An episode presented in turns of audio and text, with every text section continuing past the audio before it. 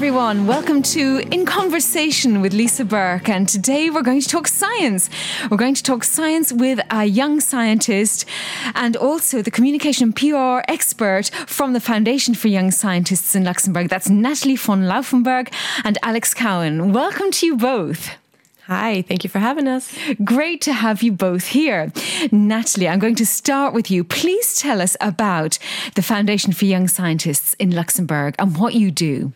So the Foundation for Young Scientists in Luxembourg, the French name is Fondation Jeune Scientifique Luxembourg, um, has been around for quite some time. It all started out with the organization of the Young Scientist Contest, so the uh, national contest Jonk Fuerscher, which was first held in nineteen seventy-one. So we will be celebrating our fiftieth anniversary next year. And the whole point of the organization is to promote sciences among young people in Luxembourg. And when you say young people, what age group? Group you're dealing with? So anyone can participate between the ages of eleven and twenty-one. So that's quite a quite a big age span. And same for when we organize the Expo Sciences Luxembourg, which is an international expo where we invite young scientists from all over the world to come an exchange, both cultural and scientific exchange between the national scientists and the international scientists. And just to say, this is open. This is a contest that's open to every single student of that age group in every single school here in Luxembourg. Exactly. So either you live in Luxembourg and you attend a school outside of Luxembourg, like if you're an, a university student, or uh, you attend any school that is actually that is acknowledged by the Ministry of Education in Luxembourg. So that can also be the, the Schengen Lyceum in, in Pearl, or the ones that are outside of Luxembourg but are still acknowledged by the ministry. And anyone can participate, whether you have a background in science or not, whether you're eleven or whether you're nineteen, whether you've had a lot of experience in having science projects or whether this is your first science project. We like to welcome anyone. But there's a huge difference in the science knowledge of an eleven-year-old and a twenty-one-year-old. So how do you mark the differences between the um, the applications, the entries that you get? Yes. In terms of the projects, anyone can participate with our project, whether it's a, a beginner's level or, or another level. So we have a jury of professionals that work in the field. So we have chemists, pharmacists, there's historian, there's a philosophy PhD student, then judge the, the, the projects, and that will ask a few questions and attend the presentation of each project. And they then decide which project will be rewarded with which prize. So the only difference is the prize that you will get at the end, because the whole point of the, the competition is that every project that participates wins a prize. That's amazing. That's a pretty good competition to enter then. Right? It's a, it's a win-win situation for everyone. And so the prizes are always, they try to give out the prizes that makes sense for each project. So if you turned in a project that is in astronomy, we're going to send you towards a prize that focuses on that as well, that field.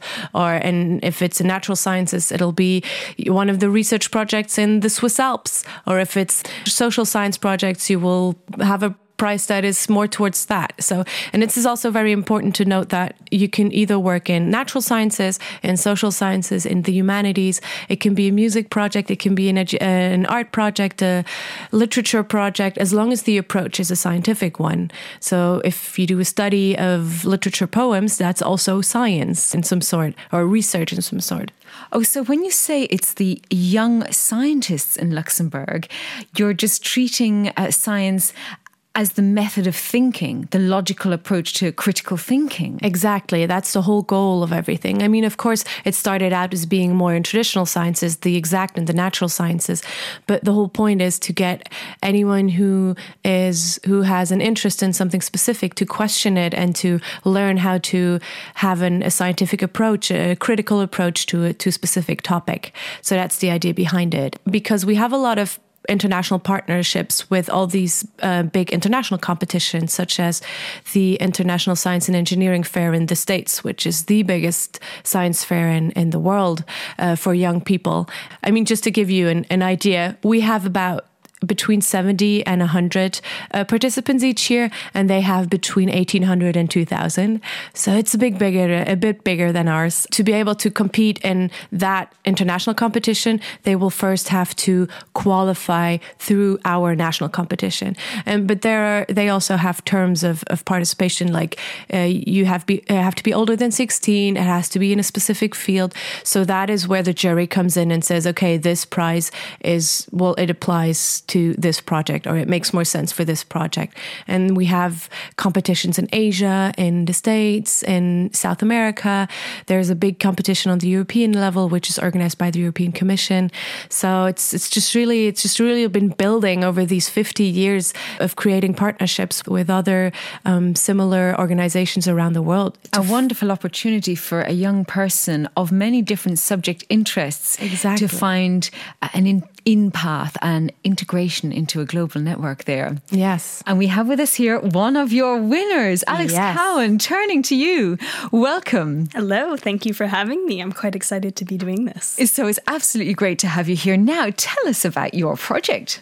All right. So I did a project that um, focused on an organic synthesis reaction and the reactant ratios that would be optimal to produce the greatest quantity of product for the least waste. So this was a rather interesting decision for me to make because I had never worked with anything to do with organic chemistry before it. Um, so you suddenly decided to take on an organic chemistry project without knowing much about organic chemistry. Yes, this is correct, because I'm always up for a challenge and I love to learn new things. So I figured that I would get a jump start on organic chemistry, which I understand is an incredibly complex and difficult field. And it's somewhat infamous when you get to university and everyone's just like, Orgo is killing me. So I figured I'll just dip my toe in this tiny little bit. I'll do this project and I'll get a basic understanding of how some of these reactions can work, because if I do that and I have that bouncing around in my head for a long enough period of time, it'll be easier for me to integrate when I have to take it in university. Which you're going to tomorrow, I believe. Oh yes, I have a You're flight. Jumping on a plane tomorrow to Australia. Indeed I am. And I plan to study chemical and material engineering at the University of Queensland. So the organic chemistry project, not only did you win a prize for it, but it obviously sparked something inside you. It fostered something that was already there. I mean, I've always been incredibly curious about everything. I turn over rocks when I'm walking down the street. If I look at something and I'm curious, how does that work? How might um, this system have been created? But you pull back what is apparent and you see all of these things that you had never considered underneath. And the way that everything interrelates, it's just fascinating. And looking at the world in that way, once you start to question everything, you never go back. And it's just so much of a more exciting way to see the world. A wonderful way to, to live your life as a, as a curious person. You came to Luxembourg age sixteen. Yes. That's a tricky time to move. And you came from having grown up mostly in Seattle. Yes. So you basically entered I S L and did your I B there. I did. And I had never had contact with the I B program before. There was another school in my district that ran the I B, but mainly as courses, not as a full I B diploma. And my school, I was coming from an A P background. So you need to say what A P is for our listeners. Advanced placement. It's a system that can be used to get college credits in high school in the U S and is used to demonstrate rigor and is frequently mandated for entry to any prestigious college. Well, you're clearly a very bright girl, but why then the choice to go to Australia? Well, my family is originally from Australia, so when I was born, my parents were not U S citizens. And because of that, I am a dual citizen. I am a citizen of the United States and Australia. So in light of this, I've lost my U S residency since living in Luxembourg. So I cannot go to a school in state uh, with a lower tuition fee. So the best option for me is to go to Australia and make use of my other citizenship And the school is fantastic, and I'll be able to live near my relatives that I never grew up near. But you didn't choose to look at uh, European universities? I did. It's just that the tuition fees for an international student, given that I have my citizenship that I do, I decided I would apply to an Australian university for my undergraduate degree. I'll do a couple of years in industry, and then I'll look at which further education I want. I know I want to take a master's degree, but I'm not sure at this point whether it'll be master's of science, master's of engineering, or even something like an M B A. Well, I've no doubt you're going to make the right choice at the right time. But let's let's just dig into your project a bit. And it's the second year you entered this. Yes. And so tell us about your first entry and also the team around you and your friends at school. Why did you even think about entering this competition? So at I S L, we have this phenomenal teacher in the science department. Her name is Tessa Charnot, and she is very active in promoting any science endeavors. So she was also a big factor in why I entered the Barcelona International Youth Science Challenge in twenty nineteen. I went to Barcelona for two weeks and made a lot of international connections there. But she would always open our eyes to all of these scientific opportunities in the community. And I instantly jumped in with this group of people who were also interested in the science. We did a project. It was called Mycelium for Future. So mycelium is the um, reproductive component of mushrooms, and it can be used to create plastic-like substance. It's lightweight, doesn't have quite the same physical characteristics, but if you ever see any headlines about mushrooms being used to make things or we're going to grow these habitats on Mars, the likelihood is they're referring to mycelium. So we decided we were going to produce our own mycelium and then test some of the chemical and physical properties to see what we could bounce around in our heads to do with it. You sound like you have a fantastically encouraging and inspiring teacher there at I S L. And so this project, then you just dipped your toe into organic chemistry, and now you're off to do, you're jetting off to Australia tomorrow to do chemical engineering in Queensland. Well, we wish you the very, very best of luck. Now, turning back to you, Natalie, how can somebody enter enter this competition from the ages of eleven to twenty-one? What do they have to do? And is there any idea that's uh, too stupid, let's say? Oh, no, never. So anyone can participate. The registrations have opened and they will remain open until February twelfth. And the process is quite easy. So first you register through a Google form, so we know how to contact you, and uh, you put in the idea that you have for your project, the title of your project, and then by February twelfth, you will have to hand in a research paper. This is just to give our jury a bit of a head start so they can read through what you've been working on, how you got to create your idea, maybe some problems that you've encountered while making your idea and or while creating your project, and then your solution or, or what came out of it. And that can be any t- anywhere between five and ten pages. We prefer it's it's rather short than long because we'll be looking at a lot of projects. To answer your question, there's no project is too easy, no idea is is not smart enough. The whole concept, or what we like to convey, is that as opposed to the traditional school system, the outcome of your project, it's never right or wrong. The outcome is what you're working towards. So whether that outcome is a negative one or a positive one, whether it is what you've expected or what you didn't expect, that doesn't change the fact that you have a successful project.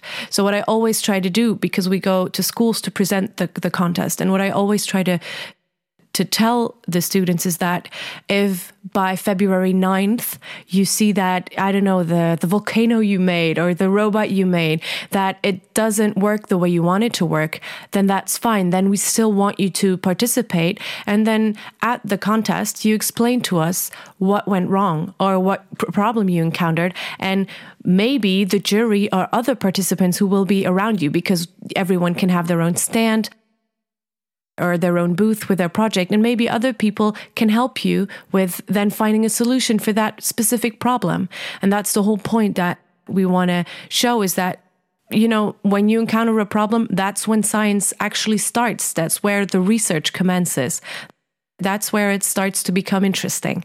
And same as in product design or, or anything else. Like if some car company decides to bring out a new car, it's never the first prototype that's going to hit the streets. And even after they start selling them, we've had many cases of where they had to recall it because there was some problem that they hadn't thought about or some filter that's not working the right way. And that's really what we want to convey, is that wherever you are in your research process, just participate, you know, sign up. Even if your project is a theoretical one, you can also sign up with that, especially in times of COVID, where you might not have access to all the labs or to all the, the tools or the materials that you would like to use. You can think about your project, think about the the material you would like to use and the the steps you would like to take, and then enroll with your theoretical problem uh, project. And then next year, maybe you can start putting it into a practical pr- uh, project. So the whole process, you're allowed to work on your project for years and years if you'd like to. We have had participants that started out uh, participating at thirteen. This one specific one, Kamala, she, her first project was to see where in a school, uh, which surface in the school has most bacteria, which turns out are door handles and doorknobs. Which is very, very pertinent for uh, the COVID situation. Exactly. And actually, since COVID, the students, whenever I asked them this, the question, were like, where do you think it is? They've become a lot more aware that it's doorknobs and, and door handles. We have been able to watch her develop this passion for science and learn so many things. And with all the prizes that she won and all the travels she's been taking, her network has been growing, and her she's just become this this young scientist, and she's now studying at university. But her last project was, it was called the Wheelchair Accessibility Belt. It was a belt that any person who is in a wheelchair can, while in their wheelchair, can attach to the wheels, so that, like the chain that you put around a tire, so that you're more mobile through snow or mud or wet leaves. I mean, which, let's be real, we have a lot in Luxembourg. So... And so really, it's just really nice to see how how these students, how they grow with their projects. So the first project doesn't have to be life-changing. We're not looking for someone to cure cancer. If you do, that's great, but that's not what you have to start out with. Start out with something small. If whatever you have at home, you know, if you're interested in a subject or if you're good at something and you find materials at home that you can work with, that's great. You don't ha- need a microscope that's five thousand euros. And if you do actually need access to other things like labs or, or a tutor, you can always reach out to us, the foundation, because we have a vast network. I mean, since we have alumni to look back on for the last fifty years that have gone into working in the field of science or, or technology or research, we have a vast network of, of tutors that we can connect you to, or labs or material that we can try to find for you. So it's absolutely wonderful that you support the people through their projects and their ideas if they don't have the chance to do it themselves in their own schools, because teachers are often very busy too. Well, amazing opportunity. Amazing if everybody who enters wins a prize of some sort. I know there's phenomenal prizes to be won, and there's a lot of travel involved.